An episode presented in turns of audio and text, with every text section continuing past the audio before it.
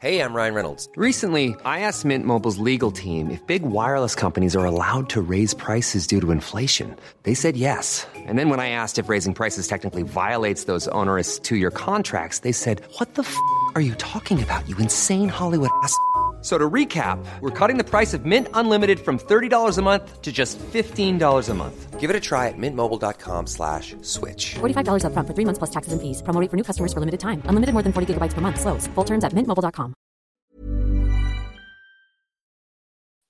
Bonsoir, bienvenue dans le podcast Culture PG du lundi 23 janvier 2017. Nous avons au programme ce soir le Nantes PSG de samedi après-midi, la victoire du PSG. On va évoquer ensuite le Bordeaux PSG de demain soir en Coupe de la Ligue. On va forcément évoquer le mercato puisqu'on a quand même signé un joueur en 24 heures ou presque avec Gonçalo Guedes. Et on finira avec les autres résultats du week-end comme d'habitude. Nous sommes, comme toutes les semaines également, 4 pour discuter de l'actualité parisienne ce soir. Nous avons Mathieu Martinelli. Salut, belle prononciation portugaise, hein, Philo. Ah voilà, ah bah écoute, c'est ça d'avoir été dans un collège avec des Portugais. Nous avons le grand retour d'Amien Andreas. Salut tout le monde. En direct d'Alger et en train de pleurer, mais on le soutient, on le soutient. Et nous avons notre ami Ryan, notre Montpellierin qui est là aussi. Salut à tous.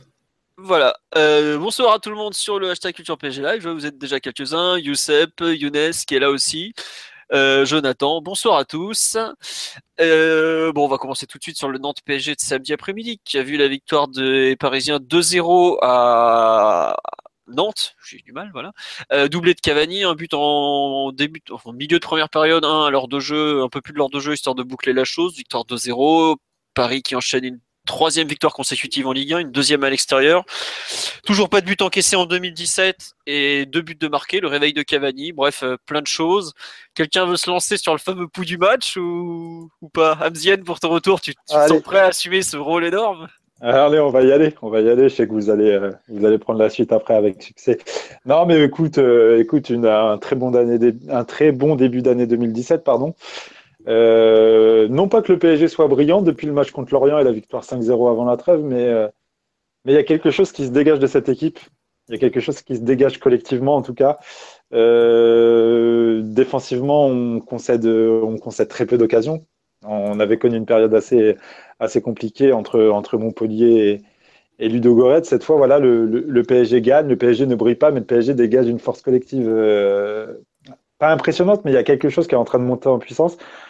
Il y a quelque chose d'intéressant dans le fait de ne pas encaisser de but et de ne pas concéder d'occasion. Et voilà, et le plus important, c'est d'être prêt pour les grosses échéances et être prêt dès la semaine prochaine contre Monaco. Je pense qu'on est sur une bonne dynamique. Donc voilà, il va falloir insister en ce sens. En tout cas, on a Emery une très grosse base pour continuer positivement la suite de la saison. Ok, et sur le match en général, sinon, parce que là, j'ai l'impression que tu m'as parlé de tout sauf du match. Non, mais le match en lui-même, comme j'ai dit, voilà, c'était pas forcément brillant. Ce qui est intéressant de constater, c'est qu'il y a l'arrivée de Draxler qui métamorphose un peu l'animation offensive, notamment par ses déplacements entre les lignes qui sont hyper intéressants. Et le match en lui-même, voilà, c'était aussi intéressant d'avoir un Nantes. Je les avais vus une seule fois, je crois, en Coupe de la Ligue depuis l'arrivée de Sergio Conceição. Contre Nancy, en plus, ils avaient été donnés. Exactement. Ils avaient été battus, ouais, exactement. Mais c'est intéressant de voir une équipe qui joue contre le Paris Saint-Germain. Il y a les 20 premières minutes, il y avait un gros pressing avec Salah notamment devant qui a beaucoup donné. Et honnêtement, je me doutais qu'ils n'allaient pas tenir sur la durée, mais c'est intéressant d'avoir un adversaire au moins en Ligue 1 qui vienne un peu nous chercher assez haut et faire paniquer un peu le Paris Saint-Germain. Donc voilà, après il y a ce but de Cavani, il y a ce doublé qui font énormément de bien, mais le match en lui-même il n'est pas fantastique, mais comme je disais tout à l'heure, grosse base de travail et c'est intéressant pour la suite. D'accord. Mathieu ou Ryan, vous voulez compléter sur le match de façon globale? On va reparler un peu de la partie collective, de ce qu'on a vu samedi après-midi. Sur le match en général, vous voulez rajouter quelque chose? Moi, je rajouterais que c'est Nantes en fait a fait ce que pas mal d'adversaires sont en train de faire depuis un mois et demi, 2 mois à peu près. C'est-à-dire essayer de gêner la relance parisienne. Et il me semble que sur la première mi-temps, ils l'ont plutôt bien fait malgré le but encaissé. Je trouvais que Paris avait des difficultés à ressortir le ballon proprement. Je te rejoins entièrement. Les 20 premières minutes, Moi, par exemple, j'écris le compte-rendu du match pendant la rencontre, forcément, puisque je le publie même en direct. Et honnêtement, on marque au bout de 20 minutes. On n'a pas du tout mis d'occasion avant. On s'en sort bien, hein. On marque très vite, très bien. Mais je suis d'accord avec toi. Heureusement que, enfin, heureusement, on ne sait pas, mais Nantes était vraiment cuit. Et ça s'est vu, mais je trouve qu'ils ont été très très intéressants dans la façon de venir nous chercher très haut et on n'a pas fait les malins.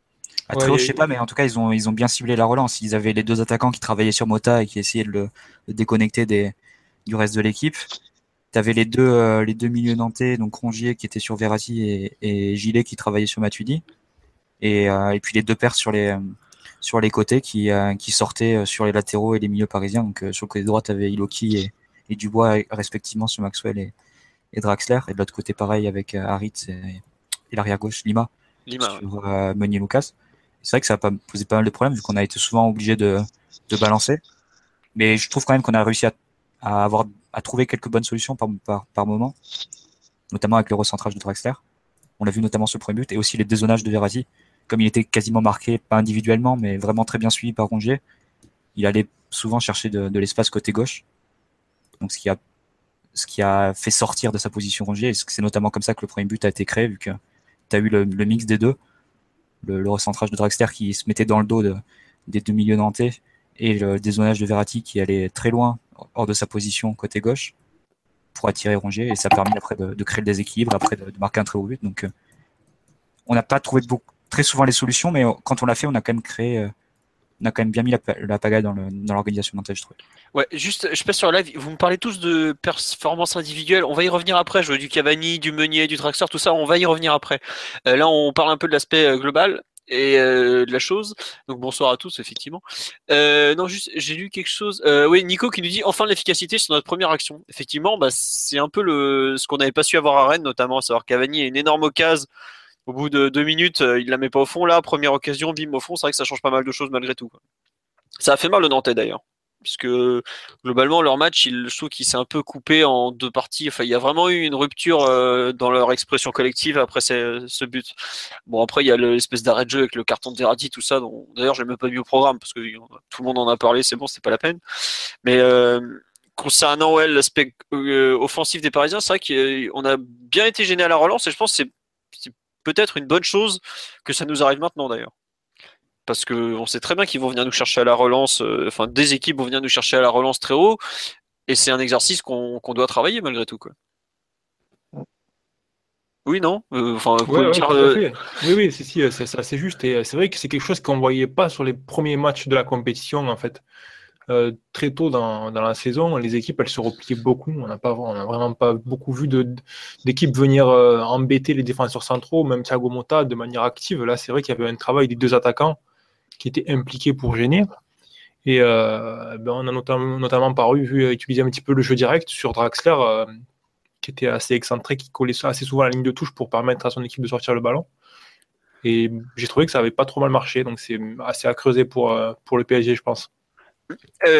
En termes de relance, je vous avais pas trop. Enfin, moi, j'étais un peu pas déçu, mais un peu surpris de la prestation offensive de Motta et Silva. Autant j'ai trouvé que Marquinhos avait pris des vrais risques et c'était intéressant ce qu'il faisait. Autant j'étais un peu étonné de la franche, comment dirais-je, la façon dont Motta. Je trouve que c'est peu impliqué dans la relance par rapport à d'habitude ou même dans le jeu. Je l'ai trouvé très effacé. Je sais pas si c'était une consigne, si c'était par rapport au jeu. Il avait un marquage sur lui, Fio. Ouais, il avait un marquage, mais tu sais, il y a des fois, malgré le marquage, il vient chercher les ballons et tout. Je trouve que là, il a vraiment disparu. Je suis d'accord avec Philo. Ouais. Je suis d'accord avec Philo. Je l'ai remarqué pendant le match chez moi où il est moins venu entre les défenseurs, notamment pour s'assurer la première relance. Je sais pas si vous avez remarqué ça. Non. En fait. J'ai deux thèses qui s'opposent. C'est que d'un côté, je me dis, ouais, il a vu qu'il avait un marquage sur lui, donc il en a profité pour libérer les autres joueurs autour de lui. Et je pense notamment à Marquinhos, qui effectivement s'est plus montré. Ou alors, il était vraiment bien pris et il voyait que ses lignes de passe étaient coupées. Et il a pas voulu prendre de risques, tout simplement. Personnellement, sur la première mi-temps, excuse-moi, Mathieu. Sur la première mi-temps, on a vu quand même que c'était bien quadrillé par Nantes. Mais même après le but, c'est vrai qu'ils ont pris un petit coup sur la tête, mais globalement, leur pressing, je dirais qu'il a été. Quand ils ont pressé, et ils l'ont même fait jusque dans les dernières minutes du match, j'ai trouvé que ça avait été bien fait et il y avait peu de possibilités pour Motta et les défenseurs centraux d'avoir des bons relais. les quelques fois où Verratti ou Draxler ont été trouvés derrière, après il manquait par moment un relais supplémentaire en plus derrière pour bien sortir la balle. Donc il y a quand même eu des complications d'entrée et de sa posture en fait, en jouant très bas. Je pense que peut-être Motta s'en est rendu compte. Ouais, je vais faire un petit tour sur là parce qu'il y a pas mal de réactions intéressantes. Bon, vous êtes en forme les twittos. Alors sur Motta, il y a Prince du Parc qui nous dit moi je l'ai trouvé plus haut Motta, j'ai l'impression que Emery veut faire jouer les milieux plus haut. Mais ça dépend un peu, j'ai l'impression des matchs et du contexte. Donc à voir. Il y a attendez, j'ai vu autre chose sur Motta qui m'a non, sur le pressing, il y a Nico qui nous dit la passe de la tête de Verratti, c'est quand même révélateur qu'on souffrait du pressing et qu'il voulait nous soulager. Effectivement, ça n'a pas été forcément. Voilà, c'était quand même une action où le premier Nantais à 20 mètres de Verratti, c'était pas ouais. C'est vrai, mais c'est bon. Enfin, cette action est tout qui est ubuesque de A à Z, la réaction, l'arbitre, le carton. Enfin, il y a tout qui est bizarre, mais bon. La réflexion est pas mal sur la dit parce que c'est vrai qu'on a senti les Parisiens qui n'étaient pas confortables et c'est un peu un geste d'un joueur qui, qu'on va dire, essaie de sortir de cette zone inconfortable pour pouvoir relancer correctement. Je pense que c'est ce que notre ami Nico a voulu dire. Et on nous dit, est-ce que Motta n'a pas été plus discret car Verratti a été aussi énorme? C'est possible. Je pense qu'il y a entre les deux, on a encore vu ce qu'ils font à chaque fois quand il y a un pressing, c'est-à-dire beaucoup de mouvements et de permutations entre les deux. Et quand tu vois, tout à l'heure, il y avait une remarque sur le fait que Motta était parfois plus haut. On l'a vu plusieurs fois au cours des dernières années, même à de nombreuses reprises, pour gêner et perturber quand tu as un marquage individuel, ou pas individuel, mais un marquage serré sur toi. Ce que tu fais généralement, c'est d'aller dézoner et d'aller dans des espaces pour essayer d'attirer les marqueurs loin de l'action. Et c'est ce que je pense à essayer de faire Motta plusieurs fois, en se mettant plus haut et en intervertissant avec Verratti pour perturber un peu le schéma de pressing nantais. Pas forcément toujours avec succès, mais je pense que c'était l'idée. C'est possible. Qu'est-ce que je veux dire ? Oui, d'un point de vue défensif, on va parler un peu de la prestation offensive après, parce qu'il y a notamment toute une partie sur Draxler, je sais qu'on est plusieurs à vouloir revenir dessus. Comment vous interprétez le fait qu'on ait aussi peu concédé, un peu comme la semaine dernière à Nantes, d'occasion, à part la relance ratée de Meunier qui donne un ballon à Salah, mais bon, ça c'est plus une partie de billard parce qu'il y a un contre au passage. D'un point de vue défensif, comment vous interprétez un peu cette force du moment? C'est la faiblesse nantaise dans l'animation offensive, parce qu'autant le plan de jeu défensif était bon, autant offensivement ils n'ont pas montré grand chose. C'est un bon positionnement des Parisiens, c'est un esprit de corps qu'on retrouve. Comment vous... Il y a plusieurs choses et on peut en discuter en détail, mais bon, l'une des constantes qu'on voit chez les adversaires du PSG cette saison, c'est qu'il y a beaucoup de joueurs, des adversaires qui sont impliqués pour défendre et peu qui sont impliqués pour attaquer.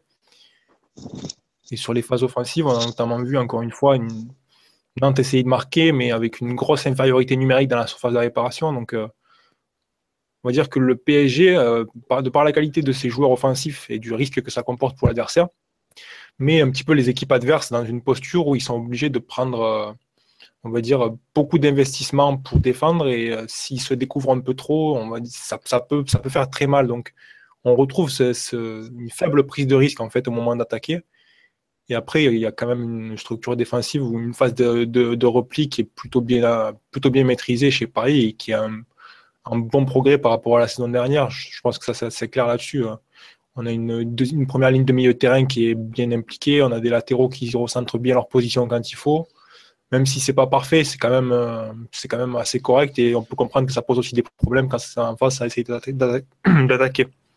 D'ailleurs, on peut noter que ça fait 2 matchs consécutifs face à Rennes et Nantes où on n'a pas la possession en deuxième mi-temps et sans concéder toutefois vraiment d'occasion. C'est-à-dire que en laissant entre guillemets le ballon, je ne sais pas si c'est volontaire, s'il y a une part de volonté là-dedans ou si c'est subi complètement. Je ne pense pas que ce soit complètement subi. En fait, tu mets ton adversaire un peu dans l'inconfort parce qu'il y a quand même très peu d'équipes en Ligue 1 qui ont des plans importants pour attaquer et des qualités suffisantes pour percer des défenses qui sont bien regroupées. Donc, à partir du moment où Paris se met à défendre bas, et en laissant le ballon, au final, il met mal à l'aise son adversaire. Donc, et ça s'est vu sur la deuxième mi-temps. Au final, Nantes, même s'ils ont eu plus le ballon Paris, ils n'ont pas eu d'occasion véritablement. Et c'est Paris qui a eu eu les meilleures occasions pour marquer en contre-attaque à la fin. Il n'y a pas une volonté, Mathieu, dans ce que tu dis de préparer la suite, et notamment Barcelone, dans la façon de subir notamment? Je sais pas, je pense aussi que c'est la philosophie entre guillemets d'Emery qui n'est pas attachée plus que cela à la balle, enfin, à la tenue du ballon. Donc s'il faut laisser à l'adversaire et se replier dans les 40 mètres, ça ne lui pose pas de problème. Je sais pas. Après, évidemment, si ça permet de préparer Barcelone, tant mieux, mais je pense qu'il y a aussi une part de philosophie de l'entraîneur. De pragmatisme.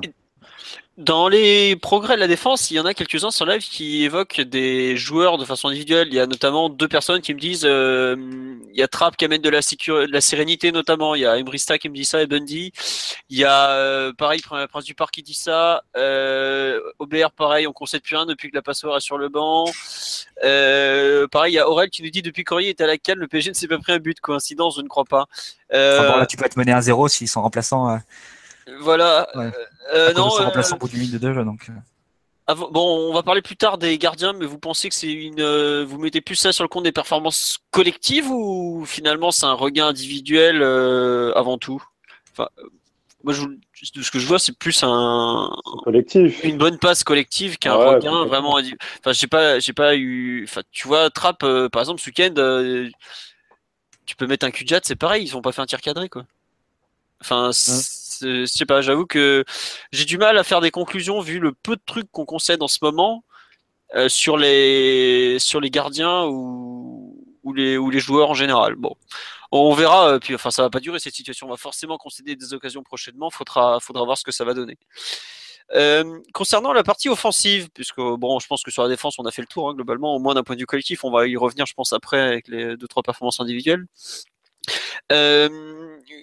Qu'est-ce que vous avez pensé de la performance collective offensive, notamment des Parisiens? Je pense au fait qu'on s'est quand même. Il y a quelqu'un qui me faisait remarquer qu'on s'était pas créé énormément d'occasions. Je veux dire qu'on s'en est créé, mais surtout en fin de match quand on a eu des espaces en contre.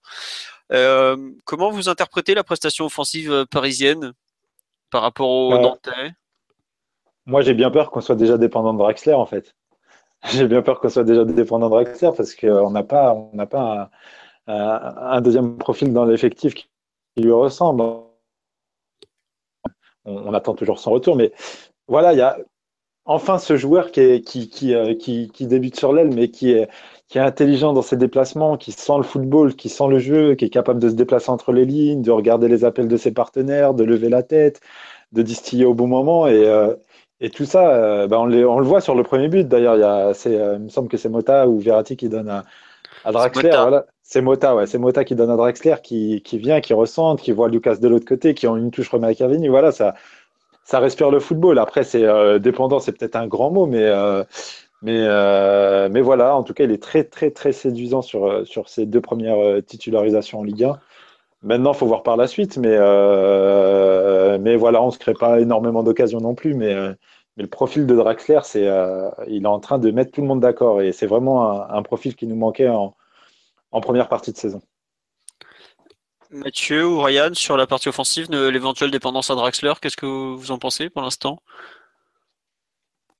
Une dépendance de Draxler, ça me paraît un peu fort de café là. C'est un peu tôt pour parler de dépendance, je pense, mais on a vu des choses intéressantes et notamment, c'est vrai, une bonne utilisation des espaces et surtout une bonne lecture avec le ballon, ce qui n'est pas toujours le cas quand il y a Lucas ou Di Maria qui ont des déficits à ce niveau. Et c'est vrai que sur le premier but, on voit un petit peu le joueur qui comprend qu'il y a un espace qui se crée devant la défense nantaise parce que les milieux de terrain sont super agressifs, ça presse très haut, il y a une prise de risque importante chez Nantes pour essayer de gêner la relance. Donc il se déplace vers l'axe, il offre un relais intéressant et après derrière le décalage est fait. Une fois qu'il y a un joueur qui a été trouvé dans le dos des milieux de terrain, en général ça fait très mal. Donc c'est plutôt une bonne performance. Et moi ce qui m'a plu aussi, c'est le fait que Paris a pu l'utiliser pour sortir le ballon quand il y avait un petit peu des difficultés pour ressortir sur des passes courtes. Il était assez collé à la ligne de touche, dos au but, et il a bien fonctionné. Notamment parce que son premier contrôle est très bon. Techniquement, c'est quelque chose d'assez fiable. Donc, ça a permis, on va dire, à Paris d'avancer par moment. Et même si j'ai trouvé que ça n'avait pas été assez utilisé, il y a quelque chose d'intéressant. Je ne sais pas si Emery va essayer de le développer, mais c'est sûr que s'il y a la possibilité d'utiliser une carte... jeu direct étant donné l'état actuel de l'effectif et le fait que Paris, sur la première partie de saison, en aurait bien eu besoin, je pense qu'il va se pencher dessus. Bah, il a clairement la qualité technique pour le faire, c'est ça qui est évident. Même quand il recevait dans des positions inconfortables avec le latéral qu'il chargeait, il a une bonne protection de balle, il arrive à la conserver et après il a la qualité technique pour renverser de l'autre côté. Donc effectivement, c'est une plus-value très importante au-delà de, comme l'a décrit Viviane tout à l'heure. Donc c'est évident que le bon qualitatif qu'il nous fait faire depuis en à peine 3 matchs, et alors qu'on peut penser qu'il n'est pas totalement à 100% et complètement intégré à l'équipe, il est quand même notable et très très visible sur ses premières apparitions. Ouais, moi il y a un... c'est vrai que là sur là il y a des réactions, bon évidemment il y a très positif autour de Draxler. Il y a Loïc qui nous dit heureusement que Draxler était là pour animer un côté gauche cataclysmique.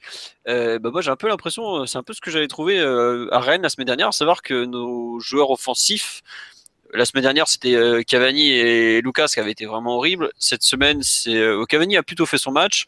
Lucas, je suis un peu plus réservé, encore une fois, mais bon il a au moins été décisif et puis il finit plutôt bien là. Enfin il est pas trop mauvais en fin de match en tout cas. Enfin c'est la deuxième partie de match plus exactement.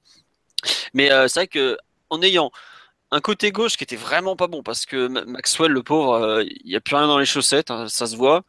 Matuidi qui a vraiment pas été bon là.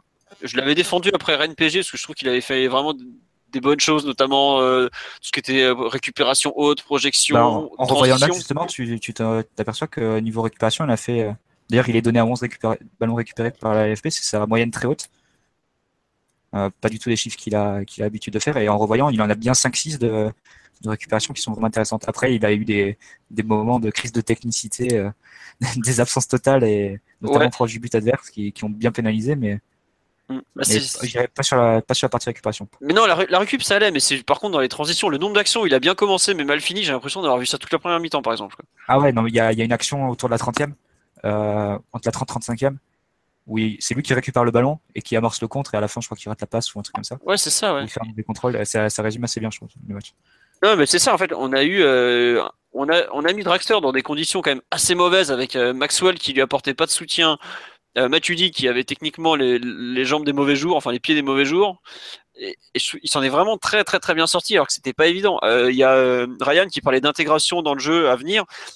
Il y a effectivement tout un besoin de comprendre tout ce qui est schéma de jeu d'Emery qui sont pas forcément les schémas qu'il avait à Wolfsburg. À la fin, il jouait deuxième attaquant à Wolfsburg, donc ça, il redécouvre beaucoup plus le côté gauche par rapport à ce qu'il y jouait auparavant. Mais il y a quand même quelque chose qui est super intéressant, et puis il a une qualité de contrôle qui est extraordinaire. Quand je vois le reste de l'effectif, c'est voilà, enfin c'est le pied, l'espèce de contrôle en extension qu'il nous fait sur le côté droit. Après, il accélère et tout. C'est très très fort. Et ça, je trouve que ça confirme vraiment ce qu'on disait, à savoir le fait qu'il a très très bien compris son rôle d'ailier, qui de temps en temps doit recentrer, de temps en temps doit fixer sur le côté. Et après, la progression maintenant, elle est par rapport aux joueurs autour de lui. Lui, il a trouvé sa place plus ou moins. Maintenant, il faut qu'il comprenne un peu avec les autres comment ça va se passer. Mais je pense que ça va être intéressant de le voir avec Rabiot autour de lui, peut-être Kurzawa aussi, qui est plus offensif que Maxwell. Bon, il y a vraiment de très bonnes choses, je trouve, sur cette. Enfin, plus que de très bonnes choses, il y a de très gros espoirs et de très belles perspectives par rapport à son utilisation.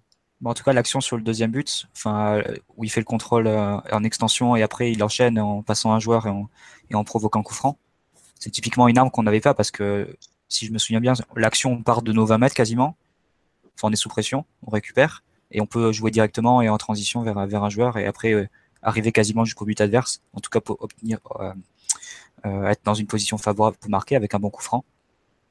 Donc c'est quelque chose qu'on n'est pas vraiment en première partie de saison, donc c'est encore une autre solution que t'offre cette arrivée. Philo, ouais. Toi qui es fan du championnat allemand, enfin je sais que t'es un spectateur assidu, Draxler dans un 4-4-2 juste derrière Cavani, un peu dans un rôle de 9,5, c'est viable ou pas selon toi ? Mais complètement.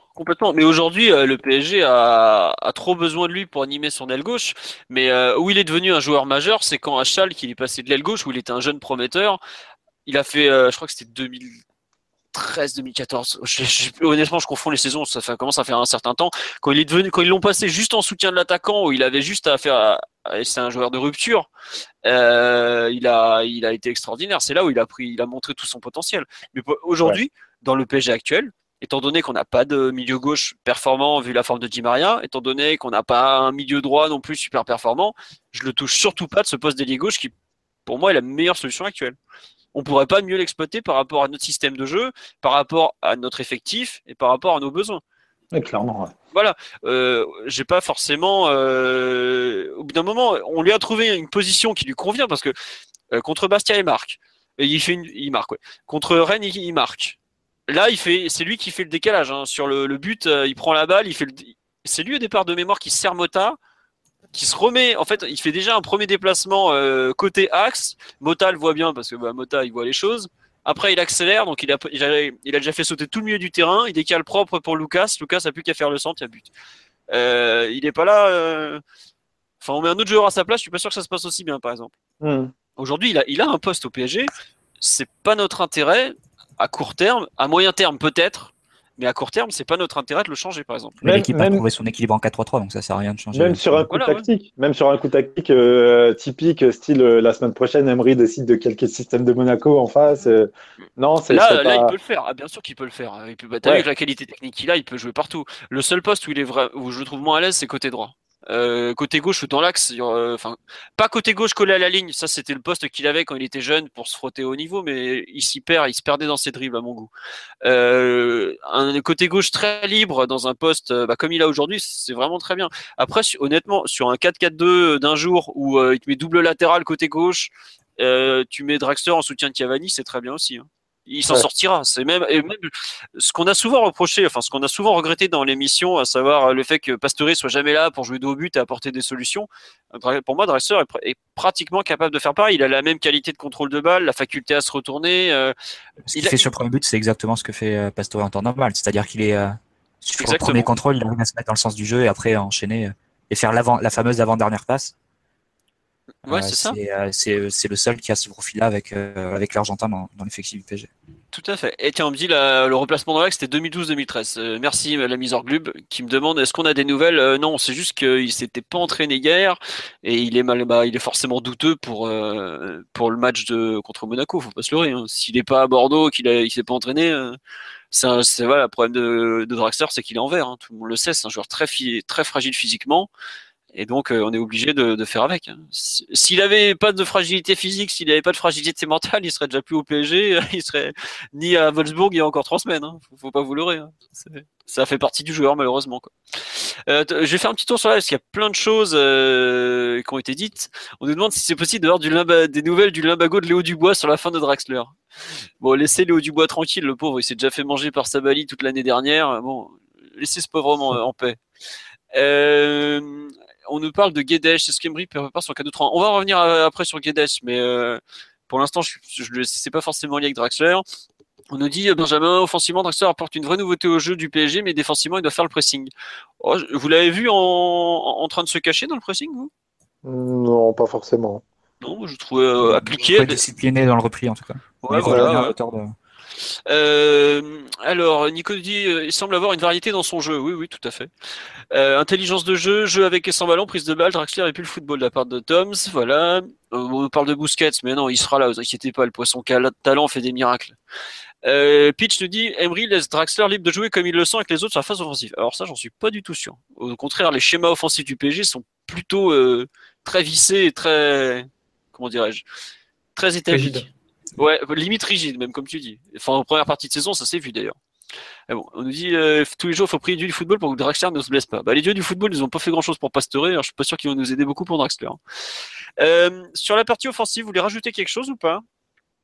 Moi, je voudrais, je coupe le sifflet déjà. Je voudrais juste appuyer sur le fait que j'ai trouvé Cavani plutôt intéressant dans son jeu, les remises et tout ça. Et que j'ai l'impression que ça fait, par rapport à ce qu'on voyait il y a 6 mois, il y a un semblant d'amélioration dans sa façon de jouer avec les autres. C'est le cas face à Rennes aussi, en tout cas. Ouais, c'est pour ça que. Il passé sous silence parce qu'il a été complètement. Il a goinfré la première occasion, mais dans le jeu, c'était déjà mieux. Moi, je trouve qu'il y a du positif dans sa façon d'évoluer avec ses partenaires et dans son. Bon, on va peut-être pas aller jusqu'à parler d'expression collective et tout, mais. Je trouve que c'est mieux collectivement. Je sais pas, Ryan, toi qui a vu je ne sais combien de matchs ce week-end avec des grands attaquants de pointe, qu'est-ce que tu en penses de notre ami Cavani ? Il a l'air d'avoir un petit peu de mieux par rapport à ses transmissions. Ouais. Beau. Donc, quelques contrôles et quelques passes qui. Bon, il ratait absolument tout en début de saison, donc c'est compliqué ça, de dire si c'est mieux par rapport au joueur ou si c'est simplement une amélioration de la forme du joueur parce qu'il se sent un peu plus en confiance et qu'il va mieux. Parce que bon, c'est vrai que c'est un joueur avec des grosses limites associatives, mais c'est pas non plus un joueur qui rate toutes ses passes. Enfin, à Naples, même quand il est arrivé à Paris, c'était pas le cas. C'est vrai que c'était peut-être pas ce qu'on voyait en début de saison, c'était peut-être pas représentatif du joueur, donc. Ça va mieux. Alors, on va dire que il y a peut-être c'est moins dangereux de faire une passe aujourd'hui que ça a été il y a 2-3 mois. On nous dit il y a plein de choses. Oulala. La passe dans le dos pour Di Maria est très sympathique, nous rappelle Pierre, effectivement. Ouais, exact. Ouais. Non, mais ça, honnêtement, ça faisait combien de temps qu'on l'avait pas vu réussir un geste technique comme ça, quoi. Je ne sais pas si vous vous rappelez, on voyait passer il y a quelques semaines, mois, ou même des fois, on l'a encore il n'y a pas longtemps, les buts qu'il avait été capable de marquer quand il est arrivé à Paris, on se demandait si c'était le même joueur. Et notamment l'espèce de la double roulette contre Bastia. Bon, alors certes, c'était Bastia, il y avait l'endroit en face, donc bon, voilà quoi. On ne va pas trop forcer sur le nom de l'adversaire, mais bon, c'était pas très dur à passer. Mais puis sérieusement, oui, il y a des gestes qu'on ne le voyait plus faire. Je trouve qu'il y a un regain technique, surtout en hiver, sur des terrains pas géniaux, notamment celui de Nantes, qui était vraiment pas terrible. Bon. C'est peut-être aussi une question, un regain de confiance, une prolongation qui va être officialisée dans les prochains jours. Non, je ne sais pas. On va voir comment ça va se poursuivre sur la durée. Est-ce que vous voulez parler on va en parler des joueurs qui ont sur la partie offensive globalement. Vous voulez rajouter quelque chose ou on passe aux joueurs? Non, oui, non, moi je voulais juste souligner l'entrée de Ben Arfa. C'est pas pour le défendre, hein. Il n'est pas encore exceptionnel, il n'arrive pas à un point exceptionnel, mais je trouve que depuis le début de l'année, depuis le match à Bastia, contre Bastia, en Coupe de France, où il a joué en faux numéro 9, il dégage quelque chose de positif dans l'état d'esprit, de très positif, notamment dans son jeu, dans son attitude collective surtout.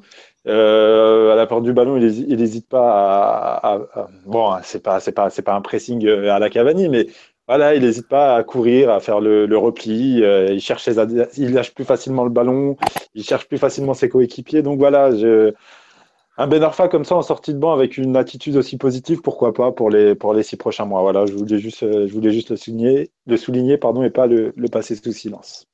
Bah écoute, j'allais moi aussi en parler, parce que je trouve que ça fait deux bonnes entrées. Ce qui est paradoxal, c'est qu'il fait une entrée, je trouve, de qualité, même de très bonne entrée encore, et il est pénalisé en servant les autres joueurs, notamment Di Maria qui a vraiment joué pour sa pomme. Ouais. Et je pense que c'est peut-être plus positif qu'il tente de jouer pour les autres que de vouloir y aller perso comme il le faisait il y a 6 mois, enfin il n'y a pas 6 mois, mais il y a 3-4 mois, quoi. Mm. Et même son interview au bord terrain à la fin du match où avec Talaron, j'ai trouvé qu'il était très positif sur son rôle au Paris Saint-Germain, il savait que c'était la doublure de Cavani, il savait qu'il allait devoir travailler, je sais pas, il dégage quelque chose de positif en cette seconde partie de saison, donc on va lui mettre des petits encouragements, il faut qu'il insiste dans ce sens. Voilà. Bon, tu as entendu Atem, Amzienne t'envoie des encouragements, c'est bon. Mathieu, Ryan, sur Ben Arfa, vous partagez notre début d'enthousiasme ou vous restez plus froid pour l'instant? Quand tu as dit forcément que Maria jouait pour sa pomme, je suis pas d'accord par contre, parce que quand tu vois la passe qu'il fait pour Rabiot, normalement c'est passe décisive là aussi. Ça rejoint sur l'article qu'avait fait Ryan sur le nombre d'occasions qui sont pas créées par Di Maria, qui ne sont pas converties, ça fait une de plus. Donc voilà, c'était juste, c'est un ballon qu'il récupère en plus au début de l'action à 40 mètres du but. Je trouve ça un peu injuste. Que pour sa pomme en rentrant. Il a eu des positions de frappe qu'il a tout écrasé. Mais jouer pour sa pomme, je suis pas d'accord. Bon, d'accord, nous ne serons pas d'accord sur Di Maria. Il y avait des situations, mais c'était des situations où il était dans un rôle où il fallait qu'il tente sa chance ou qu'il essaye de finaliser, en fait. Après, c'est vrai que ça n'a pas abouti, mais c'est vrai que moi, j'ai trouvé que c'était une entrée positive de Di Maria. Et pour en revenir à Ben Arfa, on va dire que par rapport à ce qu'il faisait en début de saison, c'est sûr que c'est mieux. Il a l'air de plus intégré maintenant. C'est pas l'impression que c'est une très très grosse optimisation du joueur. On va dire que c'est compétitif parce que du coup, au niveau de l'équilibre collectif du PSG, il n'y a pas de mauvaises conséquences. Il permet de servir de point d'appui.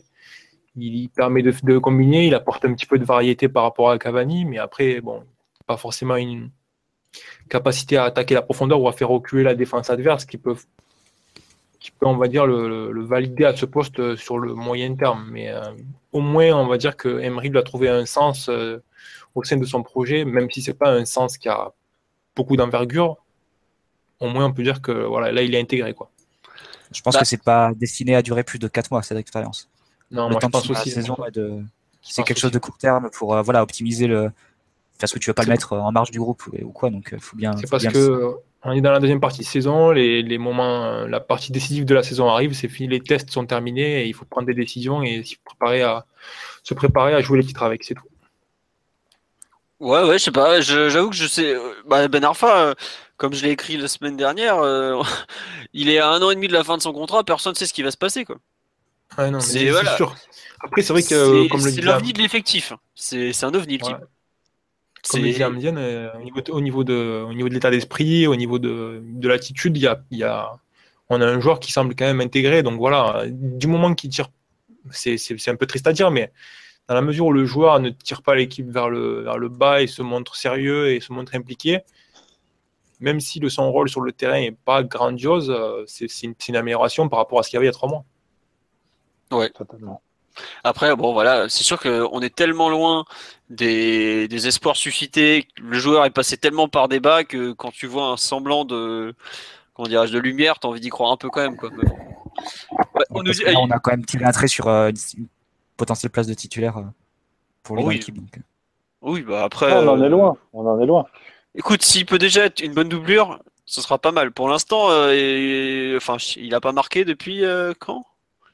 Depuis la première journée, non? Ouais, le trophée des champions, non? Bah ouais, pour moi, il a marqué quoi, trophée. Ouais. Il a marqué. Ah non, Rennes, c'est pas possible. Ouais, voilà, il a mis 1 but sur la saison. C'était le premier match de la saison. Alors, c'est normal qu'on puisse pas s'enflammer tout de suite et que on va rester un peu prudent. Mais comme dit Younes, oui, à voir demain parce on verra son attitude. Il sera probablement titulaire. Voilà. En tout cas, je sais que les retours que les échos de l'entraînement et tout ça, c'est qu'il est actuellement, il est mieux qu'il n'a jamais été. À savoir qu'il est très impliqué, très attentif, très bon esprit, donc à voir s'il arrive à comment dirais-je, à confirmer sur le terrain cette bonne attitude au quotidien, quoi. Ce serait aussi une victoire pour Emery au final, hein, s'il parvient à faire de Ben Arfa un joueur non pas clé, mais un joueur important dans la seconde partie de saison. Ce serait aussi un succès de son management et ce serait un bon point pour Unai Emery, je pense, auprès de la direction notamment. Bah, ça sera aussi peut-être une victoire pour Ben Arfa, tout simplement, quoi. Montrer qu'il est aussi capable d'être un joueur de grand club, quoi, ou au moins d'un gros effectif, quoi. Ce qu'il n'a jamais été trop dans sa carrière, parce qu'on a sa carrière a souvent pété quand il n'était plus titulaire, quand même. Ouais, c'est vrai. On nous demande si vous attendez quoi de Cavani, son job c'est de marquer, pas de briller techniquement. Oh là là, alors ça c'est le genre de remarque. T'es au haut niveau, tu peux pas te permettre d'avoir des parpaings à la place des pieds, même si tu mets des buts, au bout d'un moment ça sera toujours une limite, hein. C'est ce qui lui est reproché, outre un réalisme alternatif, bon voilà. Tiens, Flo nous dit Athènes partait de plus loin que QRC et est désormais plus haut que l'Espagnol, c'est déjà du chemin parcouru. Ouais, à voir comment ça va se finir, parce que bon, le problème de Ben Arfa c'est qu'on sait que ça peut aller vite dans un sens comme dans l'autre, mais bon, on a un peu plus envie d'y croire qu'il y a 2 mois, on va dire, quoi. J'ai complètement oublié, QRC. Va sur Instagram, tu vas le retrouver là. Il est en train de lever de la fonte au camp des loges à cette heure-là, je crois. D'accord, il a mis sa vidéo quotidienne, c'est bon. Exactement. Okay. La théorie du genre de foot. Moi, il joue, plus il est mauvais, plus il poste sur Instagram. On est en train de se montrer en train de lever de la fonte. Non, concernant les performances individuelles, il y a des joueurs sur lesquels vous voulez revenir ou pas? Je sais on m'a parlé de Maxwell ou de Meunier notamment, si vous voulez. Verratti, non? Verratti. Ah bah vas-y, parlons de Verratti si tu veux, on peut toujours parler de Verratti. Non, mais j'avais énormément apprécié les propos de Matt la semaine dernière sur son nouveau rôle, en fait.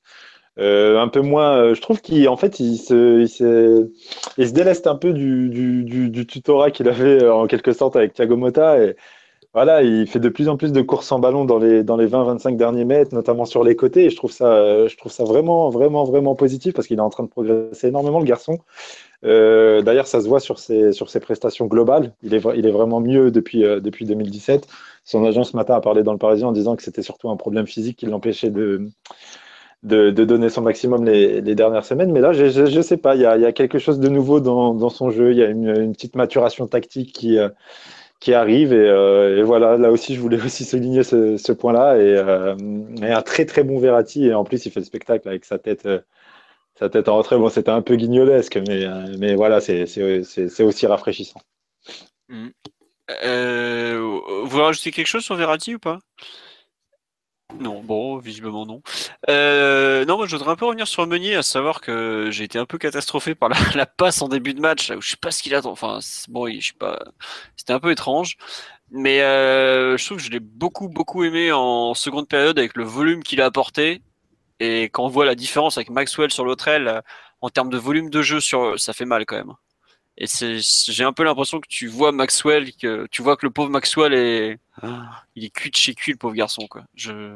Par contre, il y a un point qui est à noter, c'est que avec à la fois le plan de Nantes qui consistait à vraiment nous presser, notamment dans l'axe, et à bloquer Motta et Verratti, et le nouveau rôle de latéraux entre guillemets qui joue un peu plus bas maintenant en phase de relance.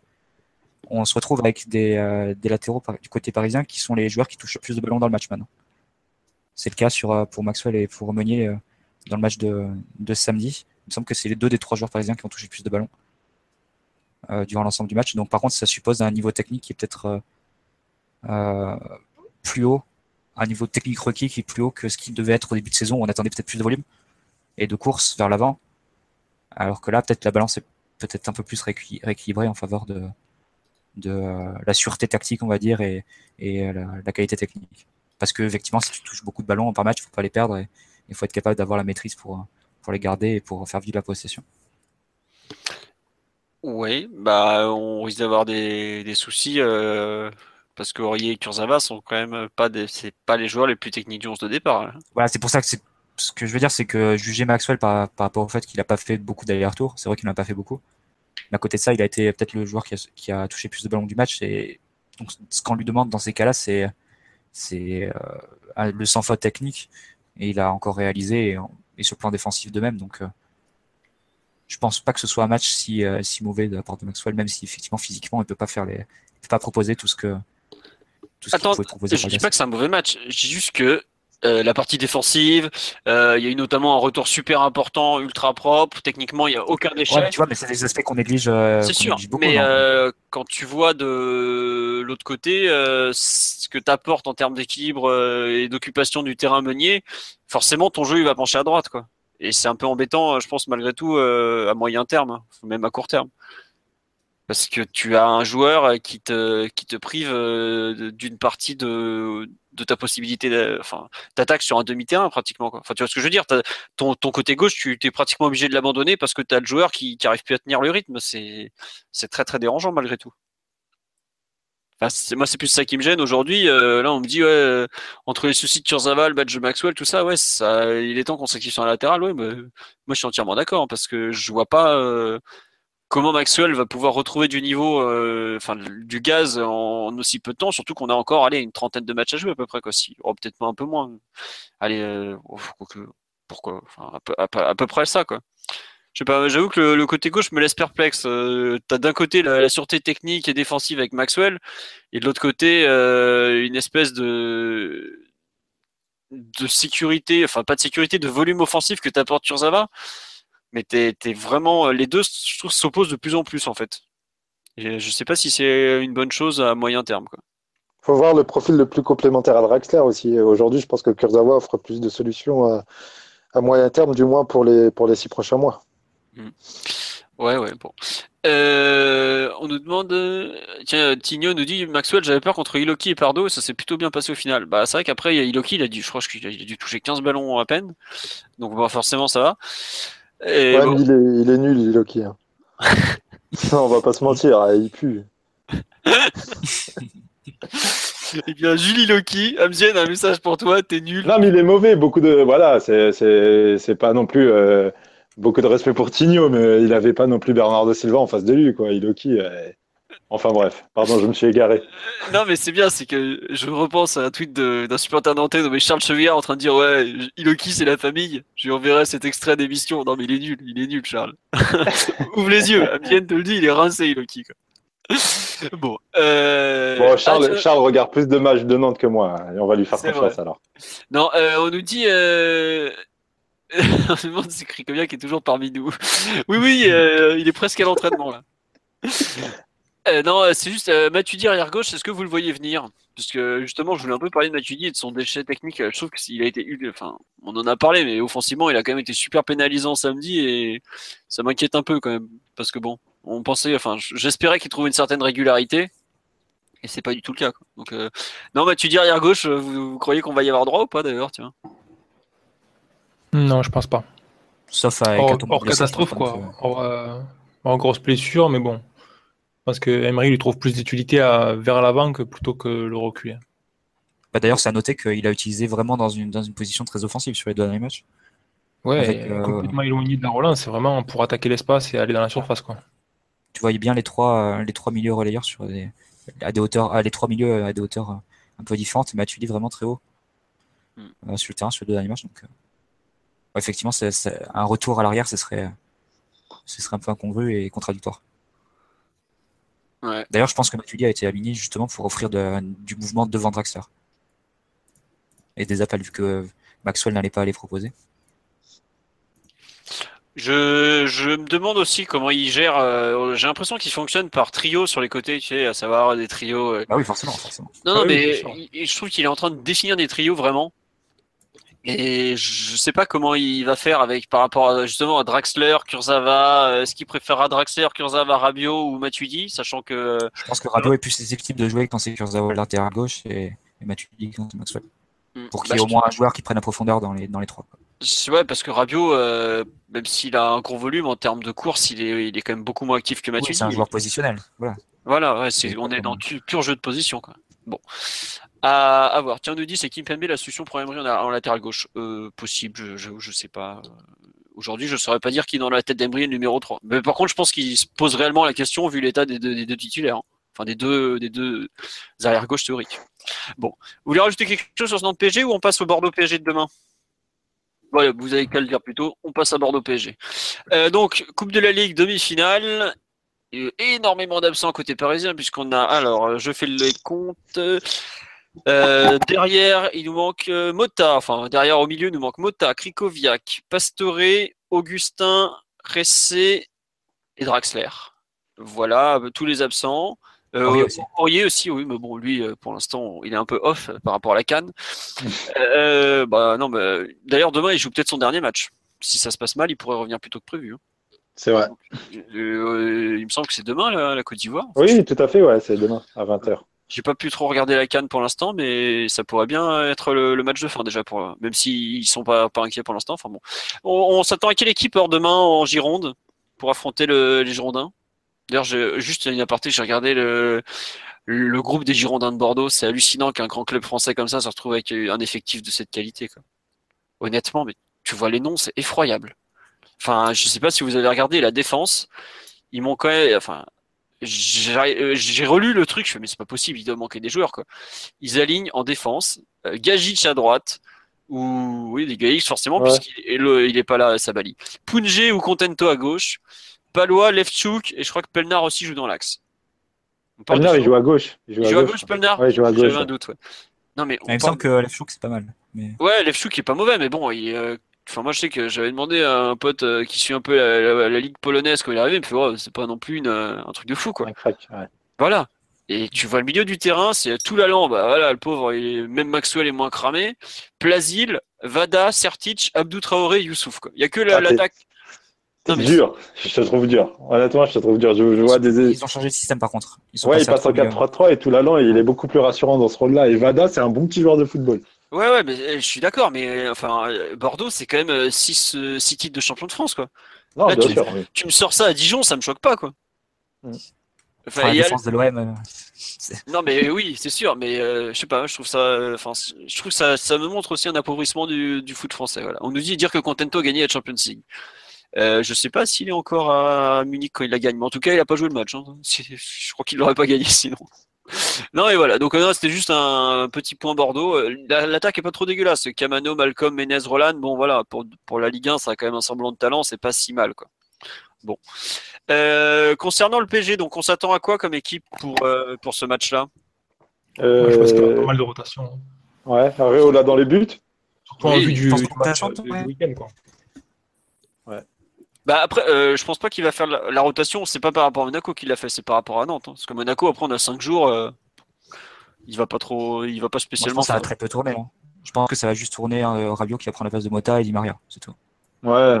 Et Areola. Oui. Ouais, il y a une place en finale quand même. J'ai l'impression qu'Emery il y tient. Hein. Ah bah oui, je pense qu'il y tient beaucoup. Ouais, on est quand même dans un objet. Il est quand même dans des objectifs de résultats assez élevés au vu des dernières saisons de Laurent Blanc et passer à côté de la Coupe de la Ligue à un match de la finale, ce serait quand même assez décevant pour lui. Et je pense qu'il y tient vraiment. Ce serait étonnant qu'il fasse quand même une rotation assez large demain. Bah, moi, je pense que ça sera très limité la rotation demain. Il n'y aura pas de Nkunku équipé, mais je pense. Non. Ah bah. Ni Ben Arfa. Areola peut-être dans les buts, sûrement. Bah, Areola dans les buts, Kurzawa à gauche, ça fait déjà 2. Je pense pas qu'il va remettre Maxwell. Hein. Voilà. Rabiot au milieu, ça fait 3. Di Maria, ça fait 4. Est-ce qu'il va aller jusqu'à 5 avec Nkunku, Ben Arfa ? Je sais pas. Oh, ce serait beaucoup quand même. Non, je pense, quand je dis rotation, je pense un joueur par ligne. Hein. Je pense pas non plus la moitié du 11, mais je pense qu'il va y avoir un joueur par ligne qui va être changé. Mais tu vois, mais face à Monaco, c'est quand même important. Comment ? Sur les 4 changements qu'on a cités, il y a le gardien et tu as 2 qui sont obligatoires pour absence sur blessure ou suspension, donc Motta et Draxler. Oui. Et tu en as un autre qui est quasiment obligé, c'est Kurzawa Maxwell. Mais sur les autres postes, c'est-à-dire où tu as les joueurs valides, il n'y aura pas de rotation, je pense. Cavani sera là, je pense. On nous parle de Ben Arfa titulaire. Pour moi, s'il n'est pas là pour l'encourager, il a fait 2 bonnes entrées, il a quand même joué pas mal. Hein. Il le sera contre Rennes la semaine suivante en Coupe de France. C'est déjà plus logique que le mettre titulaire sur une demi-finale de Coupe de la Ligue. Bah, j'imagine. Après, demi-finale à l'extérieur, je vois pas trop autant. Ouais, complètement, Matt. Bon, bah, peut-être qu'il jouera beaucoup, alors on verra. Peut-être qu'on reverra du 4-2-3 en fin de match si on est mené avec Cavani, Ben Arfa aussi. À voir. J'avoue que Ben Arfa, ça fait partie des grandes questions que je me pose par rapport à son possible temps de jeu sur le match hier. Quoi. Parce que d'un côté, il y a le joueur, je trouve, qui mérite. Et l'autre, c'est vrai que si tu le mets pas en pointe, c'est difficile à dire. Quoi. Enfin, où est-ce que tu veux le mettre, quoi. Aujourd'hui, à gauche, ça va, comme il l'a dit, Emery, à gauche, ça sera Draxler, ça sera Di Maria ou Nkunku. Et à droite, en général, il cite Lucas ou Di Maria. Donc, si Di Maria est à gauche, il ne peut pas être à droite. Bon, je sais pas. J'avoue que l'attaque, j'ai du mal à me faire une idée. Autant le milieu, je suis assez d'accord avec vous, il y aura très peu de surprises à attendre. Surtout Verratti est sorti. Je pense que ça va revenir à l'attaque du début de saison avec. Ah bah, tu penses l'attaque Cavani, Di Maria, Lucas. L'attaque que le David. Ouais. Ok, bon, bah écoute, on va voir. Et sur leur pied fin. Tiens, on nous parle de Georgen demain. Pour l'instant, je ne sais pas trop quand est-ce qu'il va jouer, Georgen. J'avoue qu'il y a des échos assez contraires. C'est vrai, d'un côté, Emery l'apprécierait, mais visiblement, en ce moment, il a un peu plus de mal. Bon. Alors il veut le garder, malgré tout. C'est un peu bizarre ce qui se passe. En termes d'utilisation, je comprends pas trop honnêtement. Donc, on sait si Emery, si ça a à voir parce qu'il joue à Bordeaux, on sait si Emery a un œil sur les performances de Sabali, qui est assez bon cette saison. Je sais pas ça. Pas du tout, d'accord. Je sais pas du tout. Je sais que quand il a été interrogé sur le Chelsea, il a bien botté en touche en mode. Il bosse bien. Si tu crois que j'ai les moyens de suivre, non mais quand il était à Rosario, si tu crois que j'ai les moyens, j'ai le temps de me taper les matchs de Rosario, rêve pas trop quoi. D'ailleurs, on nous en a parlé de le Chelsea. Ouais, on est d'accord qu'on le voit pas démarrer demain au coup d'envoi, ça c'est évident. Ouais, est-ce qu'il entrera en jeu si on mène un petit 2-0 ou un truc dans le genre? Peut-être qu'on va le voir. Sinon, j'ai du mal à croire qu'on va le voir. Honnêtement, je suis même pas sûr qu'il joue d'ici à juin prochain plus de 300 minutes, hein. Voire même moins. Hein. C'est impossible de le prêter? Bah non, il a déjà joué à Rosario, quoi. Non, on pourrait, mais je pense que pour son adaptation, au bout d'un moment, tu peux pas le prêter 10 fois, quoi. Il vient à peine d'arriver, on va pas le relarguer, le pauvre. Ouais, bien sûr. Ouais. Enfin, il faut utiliser ce temps pour justement qu'il se familiarise avec le club, qu'il commence à apprendre la langue, etc. Et voilà, ça fait partie de la planification du PSG d'intégrer ce joueur, mais bon, on se doutait bien que c'était un joueur pour la saison 2017-2018. Ouais, bien sûr. Voire 2018-2019 même. Hein. Je serais pas surpris qu'il soit prêté l'année prochaine après 6 mois d'adaptation à Paris un peu. Faudra voir. Globalement, faut pas le compter pour un renfort à court, voire même à moyen terme. Il arrive d'Argentine où il n'a jamais quitté Rosario. On va y aller doucement avec lui, quoi. Bon, après, moi, j'avoue que celui qui m'intéresse, c'est aussi son frère pour l'U17, mais j'ai pas de nouvelles. Donc... faut pas que je m'enflamme. Non, petit tour sur live, on nous dit Emery jouera 20 minutes au lieu de 10. Emery, Atem jouera 20 minutes au lieu de 10, ça sera sa récompense. Voilà, j'espère plus que ça quand même. Voilà, et on nous dit une équipe B en demi-finale à l'extérieur en plus, vous allez bien ou... Oui, on va bien, mais bon. Non, mais il n'y aura pas d'équipe B. Non. Il y aura un turnover si le score est favorable en cours de match, mais pas au coup d'envoi. Ok, ouais. On verra. Ah, demain. J'avais mis, est-ce que c'est un match pour les remplaçants? Mais bon, visiblement, vu que vous croyez tous, vu que vous pensez tous qu'on va mettre les titulaires, ça ne sera pas trop un match pour les remplaçants. En revanche, je trouve que certains ont beaucoup à jouer. Je pense à Areola notamment. C'est lui le gros perdant du début d'année. Il n'a pas intérêt à souper. Après, l'avantage ou pas, la Coupe de la Ligue, c'est que tu as pénalty après les 90 minutes. Donc, étant donné que c'est un domaine où il est quand même très bon, où il pourra éventuellement se montrer à ce moment-là aussi, quoi. Mais bon, j'avoue être... dubitatif sur l'intérêt de... Enfin, pas... Le match a forcément un intérêt puisque c'est une demi-finale de Coupe de la Ligue, mais j'ai l'impression que peu de joueurs ont quoi que ce soit gagné, quoi. Parce que si par contre, il y a un gros intérêt pour le match, c'est de sans doute de roder le milieu qui sera titulaire face au Barça. Vu que Rabiot sera... Emery a encore fait un plaidoyer pour Rabiot en 6. Ah oui, tout à fait, ouais. En conférence de presse. Enfin, ça va être la deuxième fois durant le mois de janvier que ce milieu va être aligné dans sa forme. Avec Rabiot en 6 et Verratti, Matuidi, Rongier. Donc pour moi, c'est tout se met en place pour que ce soit un galop d'essai en vue du match face au Parc, face au Barça.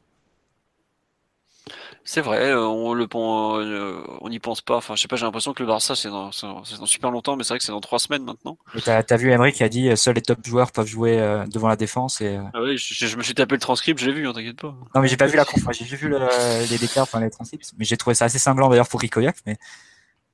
Ah oui, oui. Assez élogieux pour Rabiot, donc je pense qu'il a quand même encore derrière la tête de roder ça et en vue du match du Barça.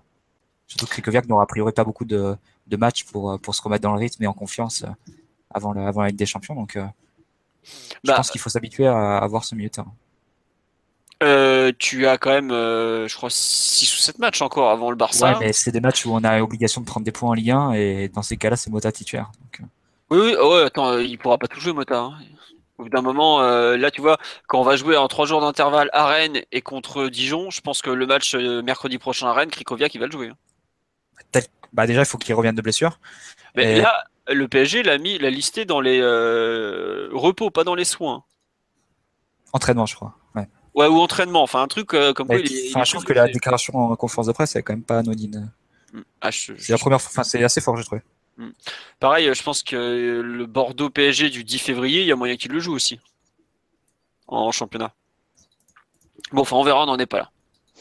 On va passer, à part si vous voulez rajouter quelque chose sur le Bordeaux PSG de demain soir. On nous dit Motta il jouera contre le Barça, c'est obligé. Non, mais Motta est suspendu contre le Barça, donc faut vous préparer mentalement à ne pas le voir jouer cette partie-là. On va passer à la 3e partie du podcast, à savoir le mercato du PSG. Attendez, en gros, on m'a demandé de le signaler quand on allait attaquer la partie mercato sur Twitter, donc je le fais. Voilà. Donc, le PSG a finalisé, ou presque, l'achat de l'attaquant de Benfica, du Benfica Lisbonne, Gonçalo Guedes, 20 ans, entre 25 et 30 millions d'euros selon les sources, bon, connaissant le PSG, ce sera donc 30, qui veut se lancer sur ce thème de Gonçalo Guedes. C'est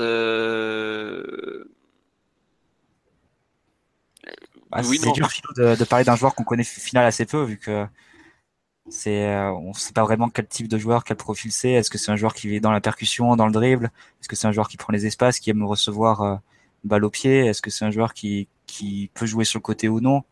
Donc toutes ces réponses, on les a pas. Et donc c'est très difficile d'émettre un jugement positif ou négatif a priori sur ce transfert. Donc je pense qu'à mon avis, c'est de voir comment ça se goupillera en fait. Et ce qui est plus à analyser, c'est le fait que le club se soit empressé de mettre 30 millions pour en fait refaire un côté gauche. Cet hiver, on a recruté 2 fois au même poste. Cet hiver, en mettant, je sais pas, 70-80 millions selon en comptant les bonus pour 2 joueurs au même poste a priori. Donc c'est quand même un geste qui est assez pas anodin. C'est rare que ça se soit lors d'un mercato d'hiver. Donc C'est assez surprenant la façon dont s'est fait ce transfert, mais on verra, on jugera sur le terrain parce qu'on le connaît trop peu pour émettre un avis, je pense. Ouais. En fait, je pense, excuse-moi, pour moi, il y a deux choses très distinctes dans le transfert. Il y a d'un côté le joueur qui, comme tu dis, on connaît pas ou très peu. On sait qu'il a 20 ans, qu'il est presque titulaire à Benfica, même s'il a profité pas mal des circonstances et des blessures, tout ça, pour jouer autant. On sait qu'il a un certain avenir. T'es pas un joueur important d'un club comme Benfica qui a un effectif énorme. Si t'as pas un certain talent, il a été international en jeune, il a 2 sélections chez, bon, c'est des amicaux, mais bon. On est sûr qu'il y a quand même un certain niveau. On parle pas du premier venu, hein. Quand tu vois les clubs sur lui, MU, Monaco, PSG, Valence, tout ça, c'est des clubs qui ont un certain niveau. Qui ont toujours pour moi le Mendes quand même. Voilà, ils sont un peu les curies. Tous les autres qui étaient liés à lui, c'était quand même des clubs. Voilà. Tu peux avoir des suspicions quand même. Exactement, il y a des suspicions par rapport à ça. On sait notamment qu'au PSG, le joueur de Mendes est un peu en difficulté, donc tu es obligé de te poser des questions aussi quand même. Mais tiens, on a pris Luis Frigo, un tweetos très calé sur le jeune portugais, nous dit joueur de percussion, dribbleur qui peut jouer sur un côté ou dans l'axe, rapide et très généreux. Bah voilà, nous en fait, de ce qu'on a vu des vidéos, on va pas se mentir. Enfin moi, j'ai regardé quand même pas mal de vidéos cet après-midi de lui. J'ai eu l'impression de voir un Lavezzi à 20 ans, plus costaud au niveau, plus grand, plus costaud, mais avec un peu un style de jeu stéréotypé, très dans la percussion, des dribbles où le pauvre, t'as l'impression que quand il commence son action, il sait pas trop comment il va la finir. Ça me paraît aujourd'hui très juste pour en faire un titulaire au PSG, mais alors, sûrement pas de ce que j'ai vu. Et il va se battre pour une place dans la rotation et faire venir au mercato un joueur pareil, j'avoue que je ne comprends pas. Quoi. Est-ce qu'on n'est pas aussi dans l'objectif de préparer la saison prochaine, sachant qu'on met quand même 30 millions sur un mec il a 20 ans, il a une sacrée marge de progression, mine de rien. J'ai fait le même rapprochement que toi tout à l'heure avec Lavezzi, mais encore une fois, faut pas omettre son âge, il est encore jeune et je pense qu'avec un entraîneur comme Emery, il peut énormément progresser. Mais est-ce qu'on n'est pas dans la préparation surtout de la saison prochaine, sachant que Guedes, il n'est même pas qualifié pour jouer contre Barcelone cet hiver, par exemple? Ah ben, si ton recrutement pour la saison prochaine, c'est un joueur qui aujourd'hui est... Enfin, je trouve que c'est ultra anticipé et t'as pas besoin de te presser autant. Le mec, on l'a bouclé en 3 jours quand même. Enfin, c'est ça qui me dérange un peu, c'est que t'as d'un côté... Il n'était pas sur les listes du PSG auparavant ? Ouais, mais entre être sur les listes et boucler un mec en 3 jours... Bon, voilà. C'était notoriété publique que le PSG cherchait un ailier quand même. Donc, ouais, on a tenté de taille, cette année, on cherche un ailier. Il n'a pas joué un match sur une aile de l'année. Le type. Ouais, mais Philo, je pense qu'il faut aller au-delà du poste occupé à l'instant T par le joueur. Il faut regarder un peu le profil parce que on en parlait un peu avant le podcast, mais sous Ancelotti, le PSG jouait en 4-4-2 et les joueurs qui accompagnaient Ibra en pointe, c'était des ailiers, c'était Lavezzi et Mendes. Donc tu peux très bien avoir en poste, et comme tu l'as dit, le profil de Guedes, ça semble être plutôt un joueur de percussion, de dribble, pas du tout un 9,5 à la Rooney, à la Dybala ou à la Jovetic. Donc c'est plus un ailier reconverti dans l'axe que l'inverse. Un joueur de rupture. Ah, complètement, joueur de rupture, puncher et tout. Alors certes, c'est un profil qui manque un peu, je trouve. Mais j'avoue que, en fait, c'est surtout ce qui me gêne, c'est qu'on était parti sur un mercato d'ajustement. Et là, d'un coup, on nous dit non, mais on prend un joueur pour l'avenir. Attendez, c'est pas comme si en première partie de saison, on n'avait pas eu des manques énormes, quoi. T'as Emery qui arrête pas de dire à chaque conférence de presse, il me manque un mec côté gauche. J'ai dit Di Maria, alors que 3 jours avant, il nous avait dit... C'est peut-être lui, le mec côté gauche en question. C'est sans doute lui, même. Bah, et je pense que là, si les dirigeants étaient cohérents avec ce qu'ils disent depuis le début, c'est-à-dire qu'ils prennent que des joueurs dont ils sont sûrs de la qualité, de ce qu'ils peuvent apporter tout de suite, c'est qu'ils ont dû le scouter et qu'ils ont dû déceler chez lui des choses importantes qu'il pourrait amener. Et je pense que le fait qu'il ne soit pas éligible en C1, c'est justement la preuve que le PSG se moquait qu'il soit performant dans les médias. Mais il croyait vraiment en lui, indépendamment du fait qu'il puisse jouer les 2 matchs face au Barcelone. Je sais pas, j'avoue que moi des retours que j'ai, c'est qu'en plus, en termes de talent, tout ça, c'est pas le meilleur portugais de sa génération, par exemple, quoi. Je sais pas, j'avoue que je suis ultra. Moi, je vous dis honnêtement, ce transfert, je ne le comprends pas du tout. En termes de profil, de date d'achat, même le montant, non, franchement, ça me dépasse. J'en ai vu des mouvements chelous au PSG, je te jure. Mais celui-là, Il sort de nulle part, c'est ni un besoin, ni une priorité. Le seul truc qui me fait comprendre pourquoi il arrive chez nous, c'est l'agent. Eh ben, excuse-moi, mais ça part mal. Le dernier argent qui nous a calé un joueur parce que ça l'arrangeait, aujourd'hui, le joueur, il est aux Pays-Bas, personne ne connaît son nom, et même au Brésil, il se fout de sa gueule, il veut le publier. Donc, je dis pas qu'il a... Attention, je suis pas en train de comparer Guedes avec Bling. Hein. Mais c'est juste que les magouilles d'agents, en général, ça se finit toujours mal, et le baiser, c'est jamais l'agent, c'est toujours le club. Hein. Faut quand même le dire. Non, mais vous vous rappelez de l'international espoir argentin qu'on suivait pour cet hiver aussi l'espoir argentin qu'on suivait pour cet hiver. Pavone. Ouais. Pavone, ouais. Exactement. Il n'était pas un peu dans le profil de Guedes aussi. Il n'y a pas une certaine continuité dans le profil recherché par les dirigeants. Il ressemblait un peu, ouais. Mais je pense que le PSG avait. Voilà, il n'y a pas une certaine continuité dans les idées quand on voit ça. Si, mais l'un comme l'autre, tu vois, c'est pas des joueurs que tu peux intégrer demain dans un 11 de départ pour aller jouer un gros match, quoi. Tu penses que attends, par exemple, on va dire un truc. C'est la projection. Il va signer demain mercredi. On joue mercredi prochain à Rennes. Est-ce que tu penses que il est prêt mercredi prochain à jouer ailier gauche à Rennes? Non, mais il sera même pas dans le groupe à Rennes, donc il sera pas dans les 18. Donc. Voilà.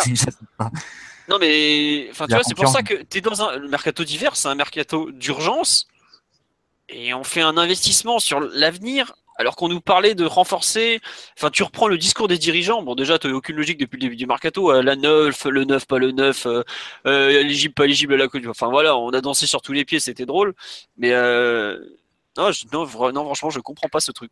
Je pense qu'ils se sont rendus compte qu'ils pouvaient prendre personne de qualité au poste de numéro 9, c'est pour ça qu'Emery a fait machine arrière et a essayé d'utiliser Ben Arfa comme une solution de repli à court terme, et par contre ça libérait une place sur les ailes. Et donc ils voulaient combler, hein, et donc ils ont déplacé la priorité d'un attaquant de pointe à un ailier. C'est pour ça qu'on a tenté Dubois, et c'est pour ça qu'on a supervisé Pavone. Enfin, je pense que c'est la cohérence que je vois à ce mercato. Bah écoute, tu vois, on me dit, j'ai parlé de mouvement d'agents.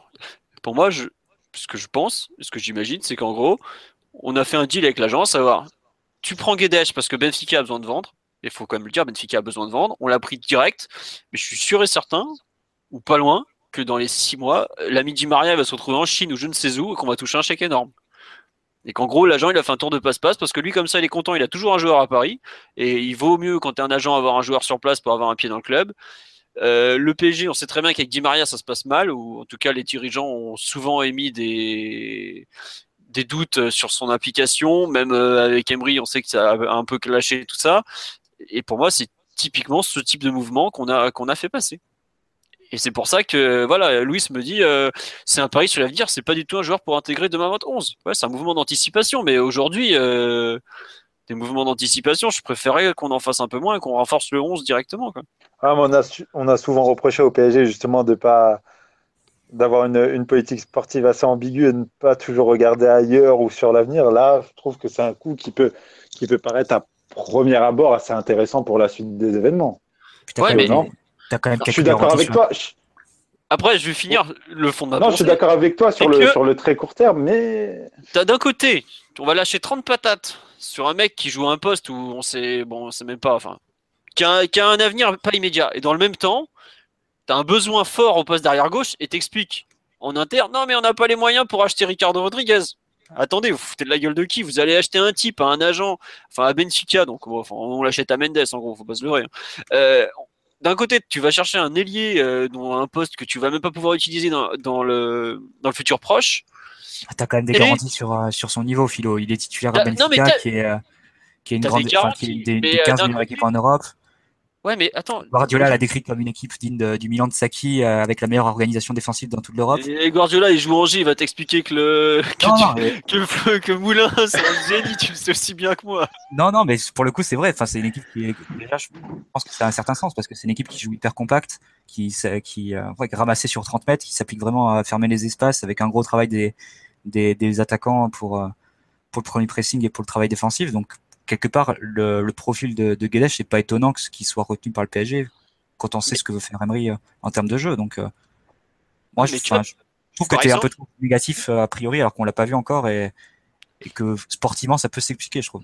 Sportivement, ça peut s'expliquer, mais c'est le timing qui me dépasse complètement et surtout par rapport aux besoins du club, quoi. Ah oui, non, mais ça, je te fie. En plus, ça te ferme des ponts cet hiver, pour cet été, si par exemple tu veux recruter Alexis Sanchez. Donc, En plus, après, l'ami Guedes peut visiblement jouer un peu des deux côtés, vu le profil qu'il a. Et ça, par contre, c'est un très bon point, le fait qu'il soit polyvalent, qu'il soit capable de jouer gauche, droite, ou même axe. Parce que là, comme on me le dit, il joue attaquant de soutien cette saison au Benfica.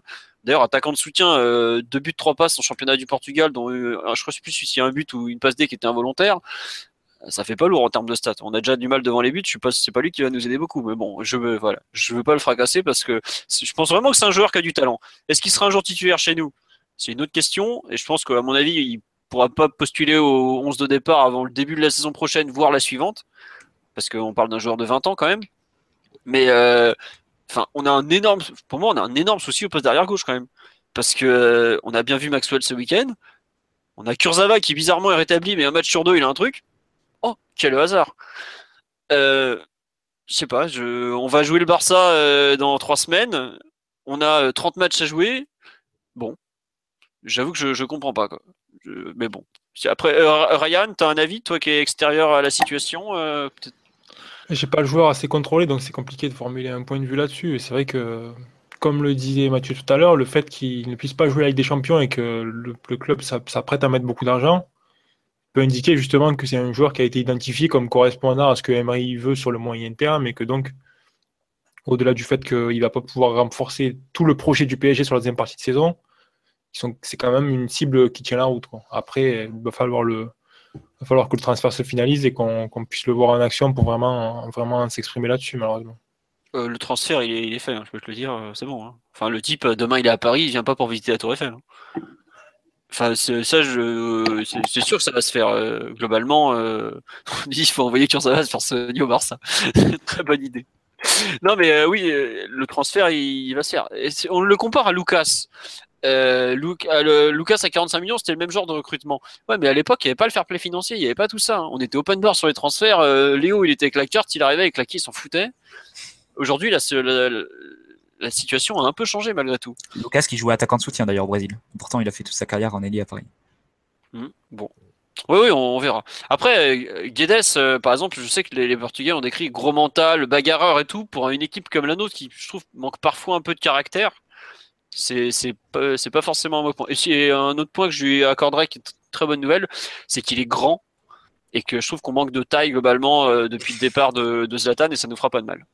Ouais, et pour conclure, Philo, Leonardo disait que le mercato d'hiver était aussi un mercato d'opportunité, pour le citer. Et je trouve que le fait de prendre Guedes maintenant, c'est aussi, c'était une opportunité. Peut-être que si le PSG le prenait pas maintenant, dans 6 mois, il signait à Manchester United ou à Monaco.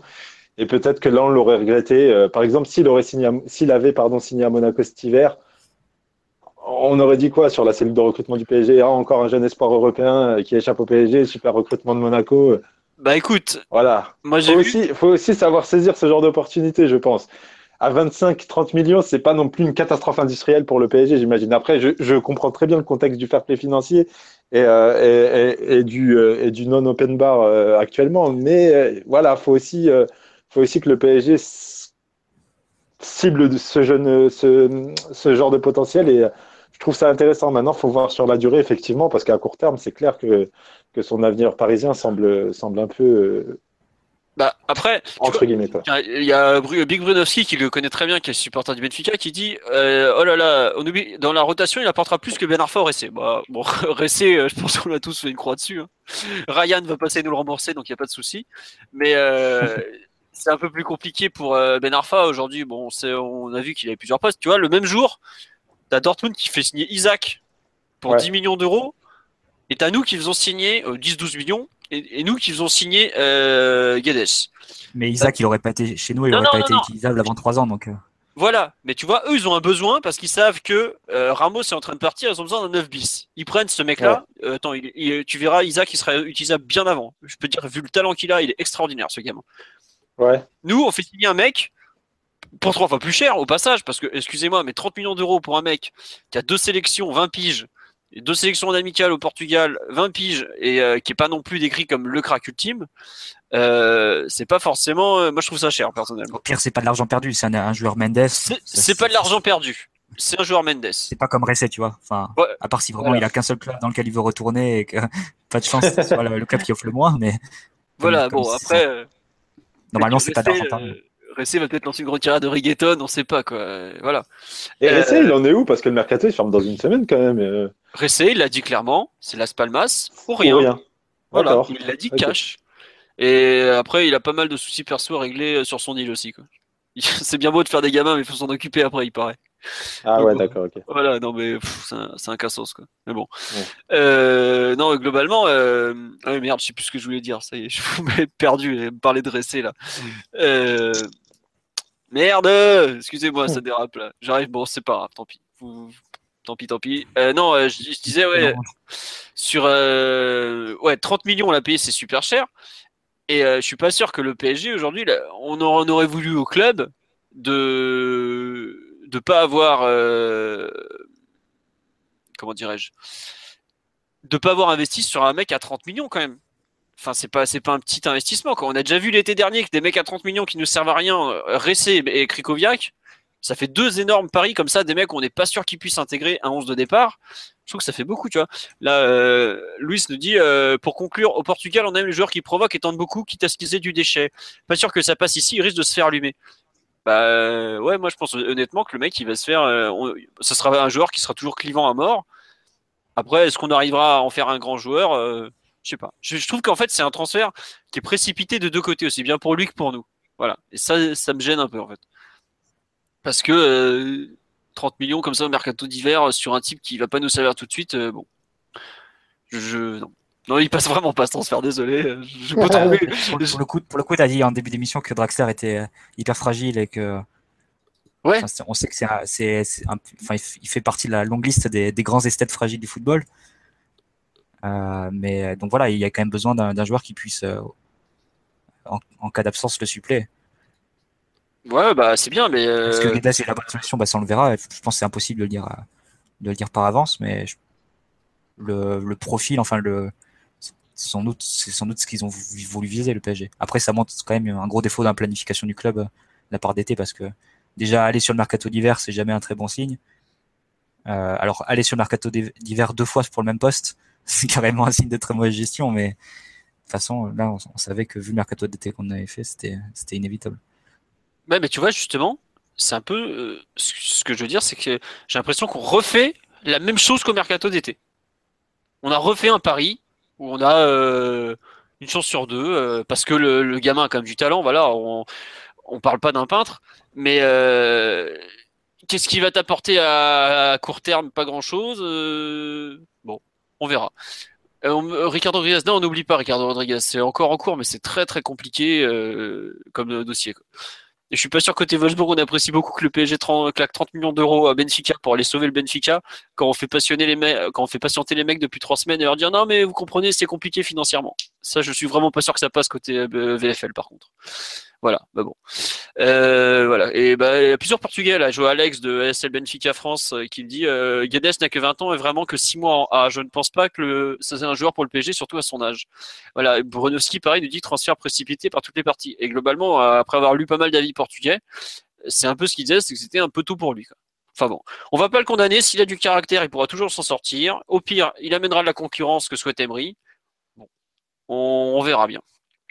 Concernant la fin de mercato du PSG, qu'est-ce que vous espérez, vous attendez, ou c'est mort, ça bougera plus pour vous? Tiens. Oh bah, a priori, là, on a tous les postes doublés. Ouais, voilà, c'est ce que je. Ouais. Après, ouais, on défense centrale. Ouais, voilà. Après, le club a fait 6 mois avec 3 défenseurs centraux et sans doute s'est rendu compte que c'était pas forcément urgent de recruter de suite. Alors, ça peut tomber sur le coin de la figure sur la deuxième partie de saison, mais. Là, il semble bien qu'ils aient plus ou moins corrigé ce qu'ils avaient planté pendant l'été et que ça n'a pas plus bougé que ça. Mais c'est marrant parce que cet été, à la fin, le 31 août, on s'est dit il y a 2 manques dans l'effectif. C'est un 4e défenseur central et un 2e 9. Et au final, on n'aura ni l'un ni l'autre en janvier. Ouais, c'est marrant comme les priorités ont évolué durant les 6 mois. Mais en même temps, on s'est rendu compte qu'on avait un manque qualitatif au poste d'ailier. Et après, je pense que sur le poste de 4e défenseur central, je pense que c'est l'ami Krychowiak qui va dépanner à ce moment-là. Et c'est Rabiot qui fera office de vraie doublure à Motta. Bah, moi, justement. Nkunku et Pastore et Lewczuk comme autre solution au milieu de terrain, comme relayeur. Bah tiens, on va juste finir un truc sur Gonçalo Guedes, à savoir Demba qui nous dit « Tu penses pas que c'est celui qui est dans le rôle de la doublure de Cavani ?» Bah, c'est un peu la question qui se pose aussi parce que visiblement il a joué quelques bouts de match avant-centre. J'ai trouvé ça sur Transfermarkt. Bon voilà, le positionnement Transfermarkt, il faut faire un peu attention. Je pense aujourd'hui la doublure de Cavani pour les 4 prochains mois, ça va être Ben Arfa, comme on a dit. La doublure de Cavani, elle va pas débarquer. Je sais pas si vous avez vu, mais le Parisien annonce ce soir que dans le club parisien, en tout cas, selon leurs sources, Guedes serait utilisé comme deuxième attaquant aussi. Ce serait lui la doublure officielle de Cavani. Ouais, c'est dans leur article sur leur site. Ouais, bon, à voir comment il va être présenté, s'il est présenté. Je vous signale que Lewczuk, Draxler, ça avait été annoncé, ça a finalement jamais eu lieu. Bon, on verra. On nous parle de Nkunku. Non, Nkunku va rester. Il peut jouer à trop de postes. Emery l'aime beaucoup. C'est un bon jeune et tout. Voilà. Les derniers dossiers, en fait, c'est Augustin et Ressé. Les 2 derniers dossiers, effectivement, ce sont Augustin et Ressé parce que Iconé a été prêté. On vous a fait un petit article sur son premier match à Montpellier. D'ailleurs, j'ai l'impression que Montpellier, ça va être un bourbier pour lui. Mais bon, quand on voit le niveau de l'équipe à Metz, c'est assez inquiétant. Bon, on verra ce que ça donne. Il y a peut-être Caligari-Georgen, puisque Caligari, on a évoqué la fameuse... je pense que c'est l'agent qui a évoqué ça, surtout l'histoire de clause de rachat s'il était vendu. Bon, à voir. Mais ça voudra dire que ça ne sera pas en France, parce qu'il y a... Voilà. Ah, on nous dit Brunowski, pas aussi sûr que ça que Guedes ne soit pas à doublure de Cavani. Certes, il est ailier de base, mais il a souvent joué devant. Pour Ricardo Rodriguez, j'en ai déjà parlé. J'ai déjà dit que c'était pas fini, mais c'est très compliqué d'avoir des informations sur ce dossier-là. Personne n'en parle. C'est un peu comme Guedes que personne n'avait venir en France. Le dossier Ricardo Rodriguez, il avance, mais c'est aujourd'hui assez compliqué de savoir ce que le PSG veut dans ce dossier. Ce que j'ai écrit la semaine dernière, à savoir que on temporise, j'ai l'impression que je pourrais encore l'écrire. Mais par contre, ça serait aujourd'hui beaucoup plus pour l'été prochain et plus pour cet hiver. Ce qui finalement ne nous aide pas beaucoup parce que j'ai l'impression que c'est plus aujourd'hui qu'on en a besoin qu'éventuellement l'été prochain quand Maxwell sera parti. Là, c'est sûr qu'on aura besoin d'un joueur. Non, concernant les autres joueurs, il y a aussi le cas d'Augustin. Bah, là, si Guedes vient, pour moi, c'est sûr qu'il va partir, Augustin. Et d'ailleurs, la façon dont je crois que c'est Emery, on a parlé l'autre jour, ou c'est Ressé dont il a parlé aujourd'hui. Il le met à la porte. Hein. Enfin, la façon dont il en parle, voilà. C'est quand même un échec. Il est parti qu'Augustin soit foutu à la porte comme ça. C'est un échec, oui et non. Après, tu sais, il a que 19 ans. Hein. C'est pas fini. Hein. Non, mais c'est dommage d'en avoir vraiment rien tiré cette saison, quoi. Des fois, on aurait pu dire que ça aurait pu être une saison où c'est utile pour son développement, où il allait avoir peut-être un rôle trop grand pour lui, mais vous allez quand même avoir du temps de jeu et la possibilité de s'affirmer un peu. Au final, rien du tout. Ça a été une saison limite de régression. Quand même. Ça a été une saison utile, je pense. Ça peut être. Je pense pas qu'il s'est limite grillé par rapport à Emery et son staff là. Là aujourd'hui, quand t'as pas de doublure de ton attaquant de pointe, que le seul mec sur lequel tu comptes en début de saison, parce que je sais pas si vous vous rappelez, quand il est au fin fond des États-Unis, là, à Los Angeles, conférence de presse, il parle d'Augustin comme doublure de Cavani à ce moment-là. Quand 6 mois plus tard, le même entraîneur te calcule même pas à ce poste-là, qui préfère faire jouer un mec qu'il avait mis plus bas que terre 3 mois plus tôt, qui est pas neuf de formation, je crois qu'en termes de grillage, on est pas mal, oui. Ouais, la grillade, elle est pas mal. Là, elle est sur le feu. Il n'y a pas de souci. Après, c'est à lui de changer. Il a que 19 ans. Et voilà. Quand tu vois, il a donné du temps de jeu à un gamin comme Nkunku de façon importante. Il a donné du temps de jeu même un peu plus à Ben Arfa par rapport à ce qui était annoncé au départ. Rien n'est figé dans le foot. Il peut changer plein de choses en peu de temps. Après, il peut aussi faire comme Manganda et être aujourd'hui à 2 doigts de signer au PEX Veleux alors qu'à 17 ans, c'était le meilleur joueur de France, voire d'Europe. Parce que Manganda, c'est un gâchis mais immense. Ça a été un joueur hors norme, franchement hors norme. Et aujourd'hui, tu vois ce qu'il en est. Il va finir en première division hollandaise. Je ne sais pas ce que ça va donner là-bas. Je lui souhaite de réussir, parce que je lui souhaiterais toujours de réussir. Mais voilà. Et oui, Augustin, Zako nous dit qu'il faut qu'il parte en prêt. Mais oui, je pense que partir en prêt lui fera beaucoup, beaucoup de bien. Quitter la région parisienne, de voir autre chose, de voir un autre club, ça lui fera beaucoup de bien. Oui. Et après, ça serait idéal qu'il prolonge avant, parce que je pense que le PSG croit toujours en lui. Mais aujourd'hui, la situation elle est bloquée pour lui. Il va très, très peu jouer sur la fin de saison. Voilà. C'est comme ça. Hein. Au bout d'un moment, t'as pas de la place pour tout le monde au PSG. Soit tu montes le niveau, soit malheureusement, tu t'es dehors à la fin. Ce qui s'est passé avec Onganda, ça devrait être un exemple pour beaucoup, et j'ai pas l'impression que ça le soit pour tout le monde. Quoi. Bon, enfin, c'est comme ça. Hein. C'est triste, mais c'est leur carrière, c'est pas la nôtre. Hein. Concernant la fin de mercato, vous voyez autre chose en termes de mouvement? Non. Allez, bon. Bah. En gros, on est tous d'accord que ce sera Guedes probablement la dernière recrue et allez, un ou deux départs en prêt. Ouais. Pourquoi Augustin refuse d'être prêté? Parce qu'il est persuadé d'avoir sa chance au PSG de façon prochaine. Mais après, je pense, enfin, ce que j'avais compris, l'état d'esprit, c'était il reste tant que personne arrive parce qu'il pensait avoir sa chance. Là, s'il a Guedes qui arrive dans les pattes, ça change beaucoup de choses parce que Guedes il peut jouer les trois postes, donc forcément ça réduit les possibilités. Mais bon. Non, ah oui, non, il y a un dernier thème que je voulais aborder autour de Guedes. Est-ce que vous pensez que c'est par rapport à une idée de 4-2-3-1 d'Emery? De savoir que comme il joue aujourd'hui attaquant de soutien à Benfica. Qu'est-ce que vous en pensez de cette idée de 4-2-3-1 J'ai pas l'impression en fait que les numéros 10 d'Emery ce soit des profils d'attaquants.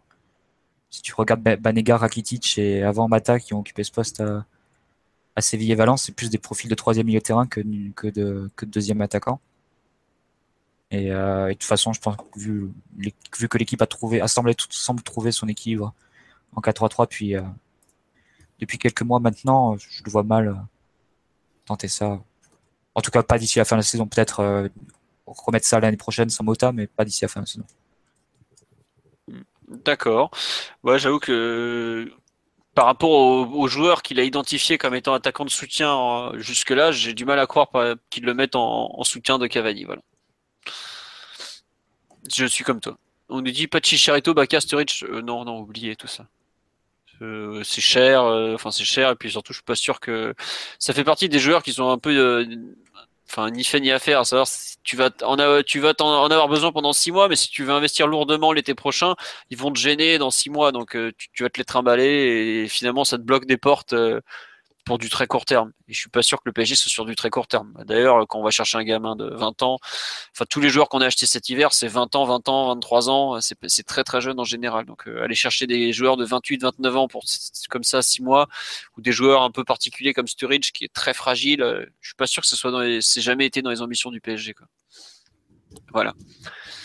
On nous dit Baebek a marqué ce week-end. Oui, il a marqué contre Sassuolo. Et quand est-ce qu'on le vend? Ça, c'est encore une autre question, parce qu'il a encore 2 ans de contrat à la fin de la saison. Voilà. On va finir sur les autres résultats du week-end, à savoir la réserve qui allait chercher un bon match nul 1-1 à Lorient, qui est donc une réserve pro aussi. Lorient ouvert le score, battu Benfica. C'est battu Benfica, oui, qui a égalisé de mémoire avant la mi-temps. Première minute en CFA de Moussa Diaby. L'ancien des U19 qui a profité justement du départ de Ikoné pour récupérer la place. Donc voilà, à voir ce que ça donne pour l'avenir. Mais pareil, la réserve, elle pourrait bien changer énormément. Il y a pas mal de départs qui sont... il y a déjà Ikoné qui a un gros départ et Onganda va partir aussi. Est-ce qu'Augustin va finir la saison? C'est pas sûr. Bon, à voir. U19, il y avait un énorme choc contre le Havre qui était prévu, mais le PSG, le club, a réussi à le reporter puisqu'il y a la Alca's Cup, le U17, qui a commencé aujourd'hui. Donc, comme ils ont fait redescendre plusieurs joueurs, ils ont demandé à reporter. U17, on jouait contre le Real Madrid cet après-midi. On a gagné 2-1.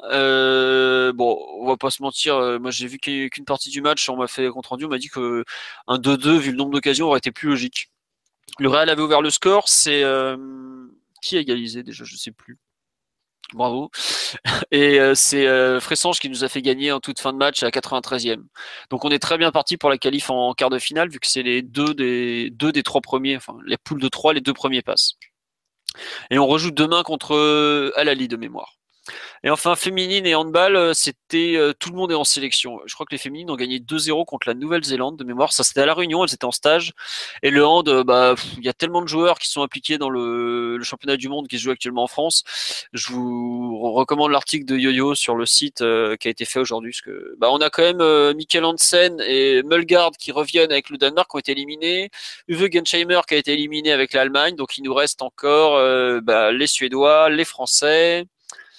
Et j'en oublie probablement quelques-uns aussi. Stepancic, le Croate aussi. Bon, voilà, on a encore pas mal de joueurs impliqués, mais bon, comme ça se finit dimanche prochain, dans tous les cas, ils vont pas tarder à revenir. Puis après, faudra réenchaîner championnat, Ligue des Champions, tout ça. Voilà. Est-ce que la défaite sur tapis vert pour le féminin est définitive? Yesien, l'égalisation U17, voilà, Omar Yesien, le petit frère d'Abdallah. La défaite sur tapis vert de féminine, il me semble qu'il y a un appel qui n'a pas été jugé. Voilà. Écoutez, on a fini pour cette semaine. On a déjà fait encore 1h30 d'émission. On vous remercie pour votre fidélité. Vous avez été jusqu'à 400 à nous suivre en direct. Donc, merci à tous. On n'a pas pu répondre à tout le monde, évidemment, sur le live. On vous souhaite une bonne soirée. On ne sait pas trop qu'on fera en prochain podcast, à part, évidemment, lundi prochain avec l'énorme PSG Monaco de dimanche prochain. On vous souhaite une très bonne soirée, un bon match demain soir. Et voilà. Ciao, ciao tout le monde. Ciao, bonne soirée.